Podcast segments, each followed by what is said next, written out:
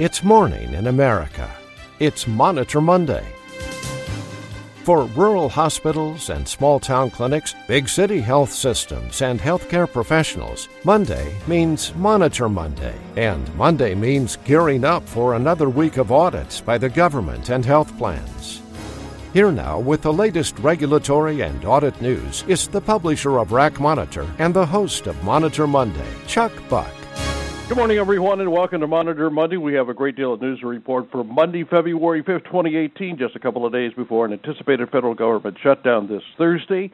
On the RAC front, our lead story this morning is about EMR and RAC audits, and the question is who bears the burden and blame of regulatory noncompliance when your facility relies on non medical software companies that create electronic medical records? Well, we'll have a complete report when Washington based healthcare attorney Knicole Emanuel joins us later in the broadcast. Also on the rundown, Monitor Monday national correspondent J. Paul Spencer has a report on Medicaid managed care. It's a problem in Illinois. Healthcare attorney David Glaser has another example of a risky business. RAC Monitor investigative reporter and New York attorney Ed Roche reports on what might be the newest potential security breach. Would you believe it could fit in the palm of your hand? Also, Monitor Monday senior correspondent Nancy Beckley has the latest hot topics and the Monitor Monday listener survey. But we begin this morning with Dr. Ronald Hirsch, who is making his rounds here on Monitor Monday. Monday Rounds is sponsored by R1 Physician Advisory Services. Here now making his Monday rounds is Dr. Ronald Hirsch. Good morning, all. So, how many weeks has it been since I've been critical of CMS? Probably not too many. Now, usually it's about unclear guidance or a missing document. In fact, I could point out that CMS sent out a press release last week about the new advanced beneficiary notice for use at skilled nursing facilities, but they forgot to post the actual new ABN until the next day. But I'm not going to criticize them for that. Instead, I have to scold them for not publicizing something that they should have been shouting from the rooftops something that one physician on Twitter called a game changer for academic medicine. Now, if you're in a health system or hospital that has no medical students at all, go ahead and daydream for the next three minutes because this doesn't affect you. But for those of you that do have medical students, CMS issued a manual change effective March 5th, which will allow teaching physicians to use documentation by medical students. Now, right now, the regulation about medical student documentation states the following. The teaching physician may not refer to a student's documentation of physical exam findings or medical decision making in his or her personal note. If the medical student documents evaluation and management services, the teaching physician must verify and redocument the history of present illness as well as perform and redocument the physical exam and medical decision making activities of the service.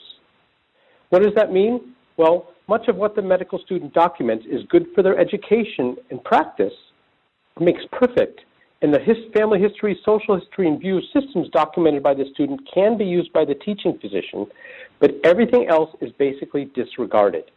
The physician must repeat every element and document it all themselves. But with this change to the regulation, the teaching physician, of course, must verify all the information in the medical student's note and must perform the physical exam and the medical decision making, but they no longer have to redocument all of these elements.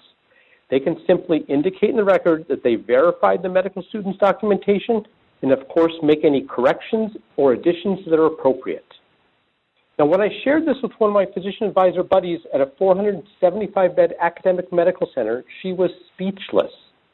Perhaps she was thinking about how, as an attending physician on a teaching service, she had written thousands of these notes and then they go and change the rule now that she has more administrative duties and fewer teaching responsibilities. But I think it's also because it will greatly reduce the paperwork burden of her colleagues. Now, of course, you need to determine how this will be implemented at your facility so you can get the transmittal on the handouts tab on the left side of your screen and share it with everybody in your hospital that's involved. And by the way, physician visit coding is something we've been hearing more and more about. In fact, you'll hear a lot about it in my RAC Monitor webinar this coming Thursday on hot audit topics. And you should all listen to ICD 10 Monitor tomorrow, where you'll hear from several guests about the difference between medical necessity and medical decision making. And I'm back to you, Chuck. Thank you very much, Dr. Hirsch. That was the Vice President of R1 Physician Advisory Services, Ronald Hirsch, MD. Dr. Hirsch was making his Monday rounds here on Monitor Monday.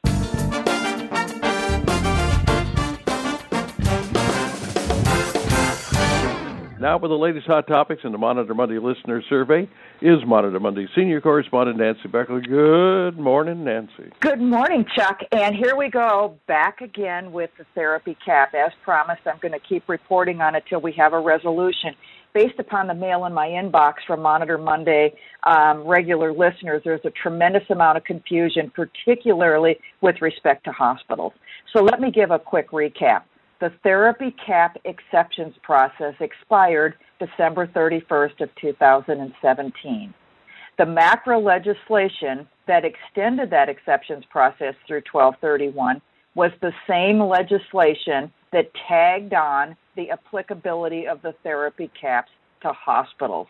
So when the MACRA legislation related to the therapy caps expired, the applicability to hospitals expired by law. Um, ATRA, that legislation, added critical access hospitals to the cap. And at the time, CMS stated it was always intended under the Balanced Budget Act of 1997 that created the caps, but it was only upon a retroactive review that they determined that they didn't initially issue the rules. So let's take a look at the status that CMS is doing right now. They're on a hold process. They're processing claims on a hold and release basis. This can be found, the instructions on this on the CMS webpage, which is called Spotlight for all providers. It's not on any therapy page, so you'll have to go take a look at the Spotlight page. And I want to come back before we go to the poll and state that even though the law does not apply to hospitals in the CAP, CMS is asking hospitals to put the KX modifier as they are other providers because their opinion is if there is a fix, it is likely retroactive to January 1st. So go figure, we'll keep you posted. Now over to our poll. And this morning, our poll is brought to us by our good friends at the American College of Physician Advisors. So let's go through the poll here today. And it is about the Targeted Probe and Educate program. We'd like to just get a pulse to see what's going on with some of the CMS review programs. Check one if you've received a probe request. Check two if you've received a probe request and you've had feedback on round one and so forth. I know some of you folks have already had round one and you may be on round two or three. Or check three if you've not had a probe request and, of course, if it's not applicable to you. Any comments, put in the chat box. Thanks, Chuck. We'll be back with the results of the poll a little later in the program. Thanks, Nancy, very much. That was Monitor Monday's senior correspondent Nancy Beckley. Nancy is the president CEO for Nancy Beckley and Associates. As Nancy said, we're going to have the results of this very interesting poll later in the broadcast. And coming up at about nine minutes after the hour in your time zone, we're going to hear from David Glaser, Ed Roche, J. Paul Spencer, and our special guest attorney Knicole Emanuel. This is Monday. It's February 5th, 2018, five days into Black History Month. And you're listening to Monitor Monday. Stand by. Expect more RAC and CERT audits this new year. That's because the Centers for Medicare and Medicaid Services are exploring new approaches to reduce improper payments. Although the Medicare administrative contractors are well underway with their targeted probe and educate audits, there are still ongoing CERT and RAC audits that can cause problems for many providers. During an upcoming webcast, Dr. Ronald Hirsch will review the current hot audit topics and provide practical ways to avoid denials. Join us this Thursday, February 8th at 1:30 p.m. Eastern for this exclusive live RAC Monitor webcast, the hot audit topics for 2018. Learn what's targeted and how to avoid denials, featuring the very popular Dr. Ronald Hirsch. To register to attend, click on the rotating ad on the RAC Monitor homepage or call 800 252 1578, extension 2. And speaking of audits, uh, healthcare attorney Knicole Emanuel is standing by with news about EMR and RAC audits. Also standing by is RAC Monitor investigative reporter, New York attorney Ed Roche. He's going to report on a potential new breach, one that could fit into the palm of your hands. He's going to join us later in the broadcast. Now we check in with healthcare attorney David Glaser, who's reporting some risky business. David, what could be risky this morning? Good morning, Chuck. So, important and interesting memos continue to emerge from the Department of Justice. The latest is likely to help healthcare providers avoid unfair government investigations. The January 25th memo from Associate Attorney General Rachel Brand is aimed at attorneys who bring civil lawsuits on behalf of the government. Civil cases are generally handled by a different set of lawyers than those who handle criminal cases. Because these lawyers often bring actions on behalf of the government, the unit is called ACE for Affirmative Civil Enforcement. So while most ACE lawyers are talented, the name isn't because they have bested the defendants like the Red Baron.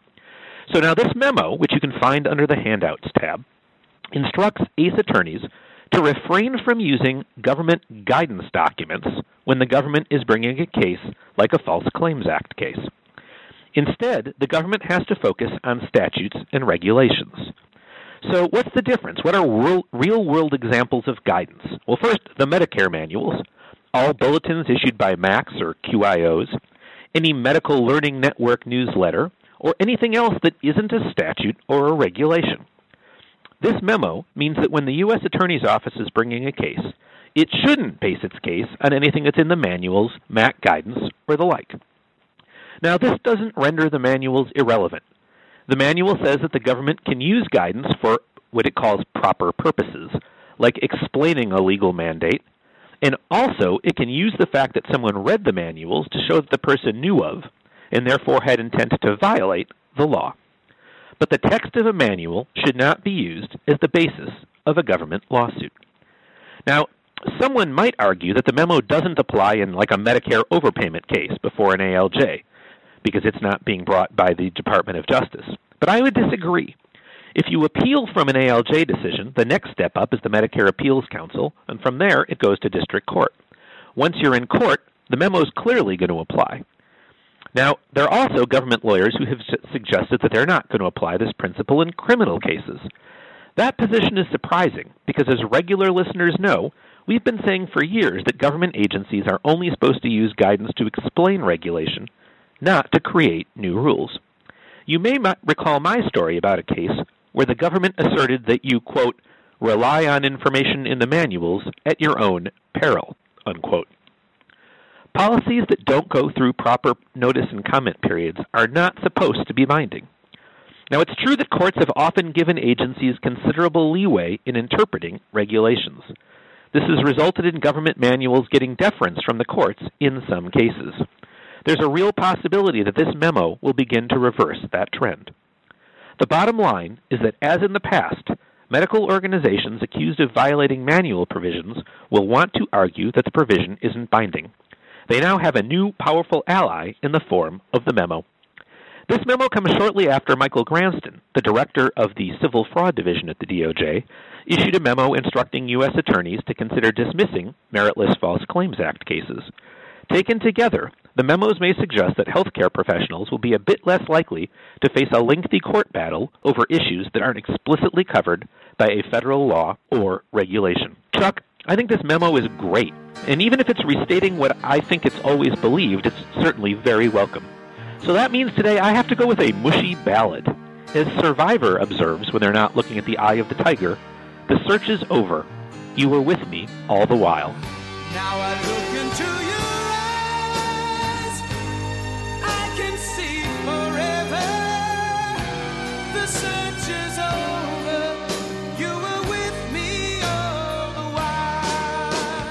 Back to you. Thanks, David, very much.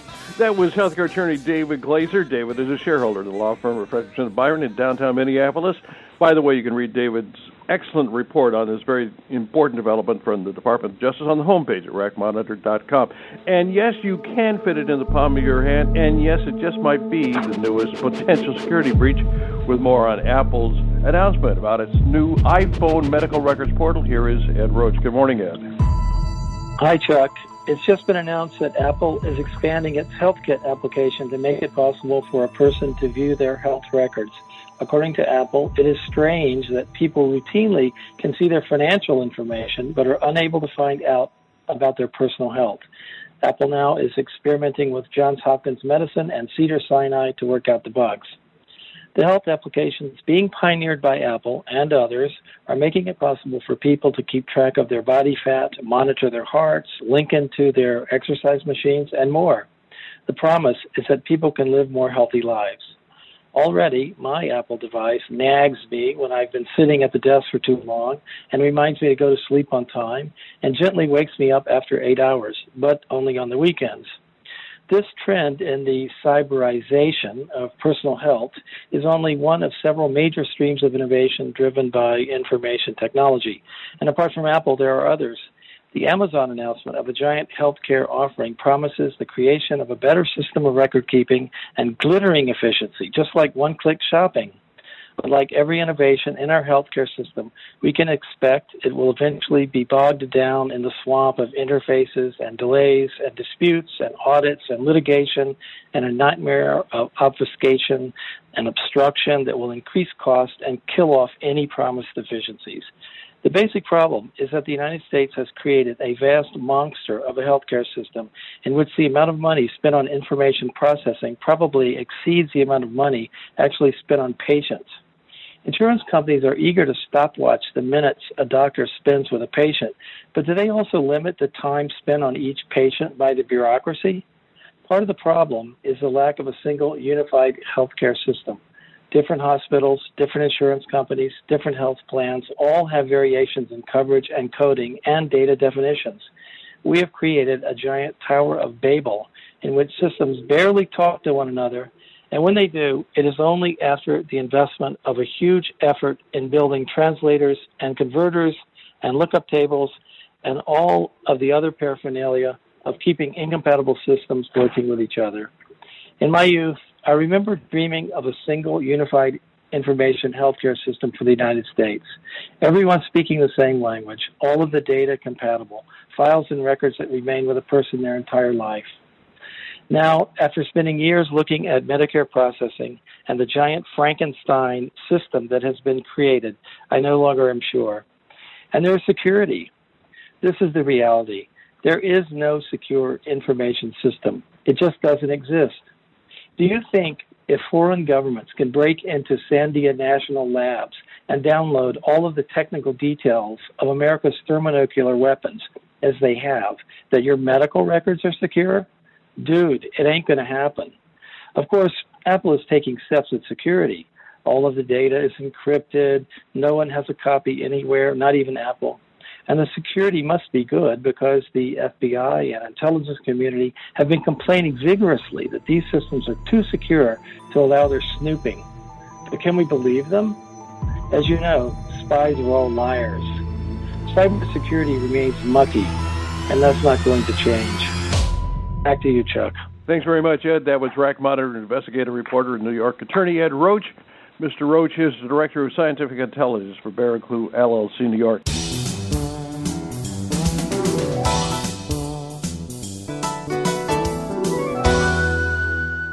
Medicare Advantage continues to be a problem for many facilities, perhaps even yours. But so does Medicaid managed care, especially for providers in the state of Illinois. With more on that developing story, here is Monitor Monday national correspondent J. Paul Spencer. Good morning, Paul. Paul, what's going on in Illinois? What we have is a uh, recent audit that was conducted uh, on behalf of the Department of Healthcare and Family Services in the state of Illinois. Uh, what they were attempting to find out is some basic information about where payments are going to managed care organizations that uh, control a, an ever increasing percentage of the patient population for Medicaid managed care and Medicaid in general in the state of Illinois. And what they found unfortunately, was of, of, there was literally no way to track $7.11 billion of payments that have been going through the system. They were the agency was unable to provide data on paid claims made to uh, providers from the MCOs, the claims uh, denied by the MCOs, administrative costs, coordinated care costs, and what percentage of each uh, MCO premium uh, goes to healthcare and quality improvement as opposed to marketing and other costs. in addition, they also have duplicate payments to the MCOs uh, of just short of $600,000 through the system. Um, now, uh, the big concern here is that currently there's a 67% uh, cut uh, as far as the patient load with managed care organizations in Illinois. Thanks to Gov- the Governor Bruce Rauner, uh, that percentage is expected to increase to 80%, and quite a few lawmakers, as you might expect, uh, are uh, uh, putting forward the thought that uh, if we are expanding to 80% of the Medicaid population, which equates to 2.7 million patients uh, in the state of Illinois, uh, that there should be some controls on the data and some information that should be measured. Uh, now, quite obviously, this has uh, led to a lot of hand wringing and consternation and some uh, very uh, pointed statements from the uh, governmental agencies that run uh, the Department of Health Care and Family Services. But uh, I asked the question if facilities are being asked about their Medicaid payments, not only from uh, the Medicaid RAC program, which is actually uh, up and running and functional in the state of Illinois, but from other auditing entities uh, such as the State Fraud Control Unit. is it really fair on the physicians to ask them to justify their care when they can't even justify the payments from managed care organizations statewide. This is a story that we'll be keeping our eyes uh, on, and if you have any information with regard to Medicare Advantage or Medicaid managed care payments and audits to your facilities, by all means reach out to Monitor Monday and we'll share your experience. And with that, I'll throw it back to Chuck. Thanks, Paul, very much. That was Monitor Monday National Correspondent J. Paul Spencer. Paul is a senior healthcare consultant at DoctorsManagement.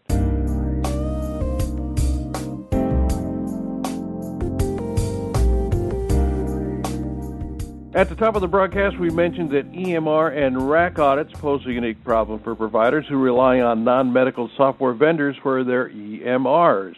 Here now, reporting our lead story this morning is healthcare attorney Knicole Emanuel. So, question for you, Knicole: Who takes a hit in a RAC audit when we're describing the situation between a software vendor or the facility? Who shares the blame here? Good question, Chuck, and happy Monday to everybody.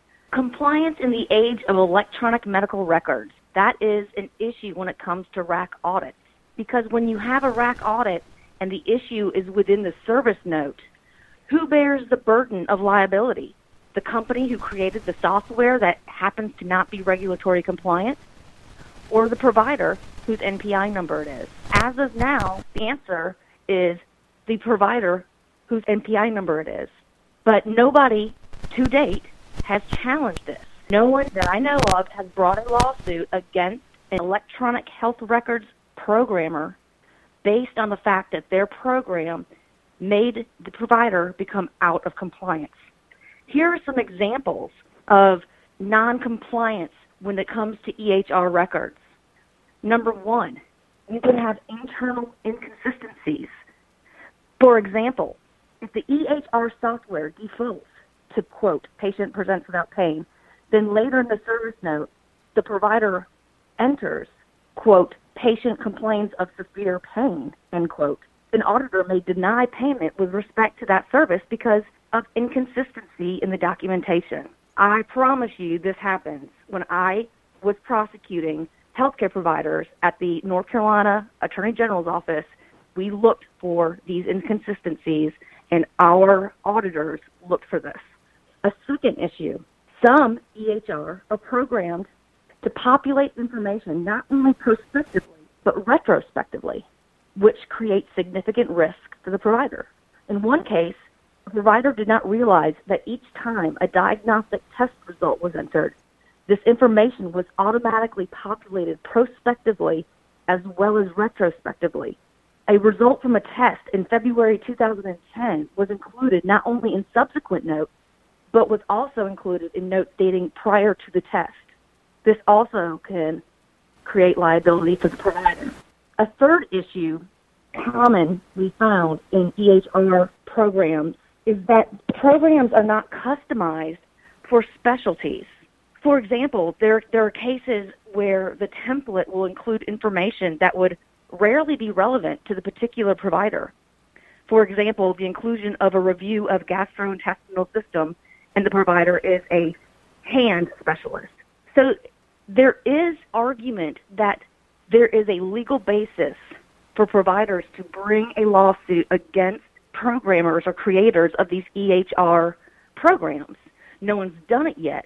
And so far, the law is if it's your NPI number, you're the captain of the ship. You're the one who's steering the boat. You're the one who's going to be liable for any sort of regulatory noncompliance. But there is a legal argument that perhaps the companies need to have a little bit of burden on themselves as well. These programs are expensive. They're marketed as being the best, and you put a lot of money into them. So, I mean, you should be able to hold the companies accountable if, in fact, they are not regulatory compliant. The other really important thing about EHR programs and software is you need to really be cognizant of your contract. For example, regulations on the federal level change constantly. Regulations on the state level change constantly. What happens when the rules are changed and your EHR program software does not change? Again, who bears the burden? Like I said, right now, the provider does, whoever's NPI number it is. But again, there is an argument that these computer software systems need to be able to keep up with the times. You need to make sure, though, in your contract that they have to update, they being the EHR computer software programmers, they need to update the software. You can't rely on software from 2015 when it's 2018. The rules have changed, and you've got to make sure that your contract holds them accountable for changes in regulations. Because, like I said, at the end of the day, the NPI number is what matters. Thanks, Chuck. Thanks very much, Knicole. That was healthcare attorney Knicole Emanuel. She is a partner in the law firm of Potomac Law Group. And you can read Knicole's article on this very important issue. It's coming up this Thursday in the RAC Monitor News. Now it's time for the results of our Monitor Monday listener survey. And once again, here is Nancy Beckley. And once again, thanks to our good friends at the American College of Physician Advisors for sponsoring our poll this morning. We asked about the Targeted Probe and Educate program, which is a new program CMS rolled out last October. So, of our listeners on the line this morning, 20% said they've received a probe request. 22% have a probe request and are busy going through the rounds of education with CMS. And the lucky ducks, 33% of our listeners this morning, have not yet received a probe request under the new targeted probe and educate. And we have likely lots of friends, about 24% listeners this morning, it was non applicable. They're probably not providers. Thanks, Nancy, very much. Interesting poll, and we want to thank our good friends at the American College of Physician Advisors for making that possible. David, let's take a look at some of the questions that are coming in. We've got about three of them. Uh, first one's for you, Nancy. So Linda wants to know um, what is a probe request? Is it one of those cars Ford used to make, or just what is a probe request? Oh, oh my goodness, Dave, you're dating yourself. Well, let's see. A probe request is when CMS has done some data analytics under their new program, and they're coming back and saying this at this MAC in this jurisdiction, this is what, what we want to take a look at. So they're going to target you and they're going to ask for you to send in via an ADR a certain amount of charts, up to 40 charts per round. So we'll actually we should probably do a little bit of an update broadcast on that, but that's just an ADR request under the Targeted Probe and Educate program, and it'll say so on the letter you get. Thanks, Nancy. Dr. Hirsch, this next one is for you. Christine wants to know what's the best practice for bundling pre op labs prior to an inpatient surgery?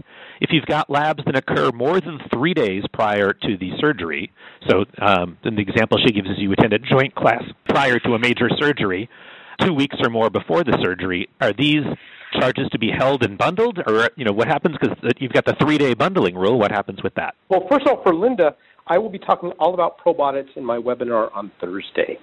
For Christine, the answer really is that three days is three days. So if something happens four days before the surgery, it's separately billable. Um, they set the rule, we get to follow it. Now, I will mention that the Office of Inspector General did propose moving that three day rule to 10 days because they thought hospitals were gaming the system and doing stuff four days or five days or two weeks before, again, trying to avoid the bundling rule. Joint class, if they're doing labs, that's applicable, but a class itself would not be a billable service, so be careful there. Finally, Beth wants to know so, David, what's up with all these memos? And I think that's a question, Beth, a lot of us have, but you know, it's hard to know, but here's my best guess, which is we've got a Justice Department now, which is saying we've we want to make our mark. This is we're, we're going with some policy changes, and these are positions we're going to take, and we want to take them publicly. And Justice Departments can do that. You see shifts, and so it's important to remember, you know, something that's happening today. It doesn't mean it'll be true when we have another administration in some amount of time. Um, but they're saying we're looking at the rules and this is how we want to go with things. And I would have to say, in these last couple of memos, I really welcome the statements. I think that they're doing a nice job of articulating principles that are fair to the industry. Chuck, those are our questions for this morning. I will turn it back to you. Thanks, David, very much uh, for the questions as well as for the answers, and we thank you again. Uh, that's going to be a wrap for this edition of Monitor Monday. We thank you for being with us, and we want to thank our guests this morning. Nancy Beckley, David Glaser, whom you just heard, Dr. Ronald Hirsch, Ed Roche, J. Paul Spencer, and our special guest, healthcare attorney Knicole Emanuel. We thank you very much for being with us uh, this morning, and we hope that you'll join us this coming Thursday when Dr. Ronald Hirsch, the very popular Dr. Ronald Hirsch, presents a great webinar on audits. Until then, I'm Chuck Buck reporting for Monitor Monday and RAC Monitor. Thank you very much for joining us. Monitor Monday is a presentation of RAC Monitor.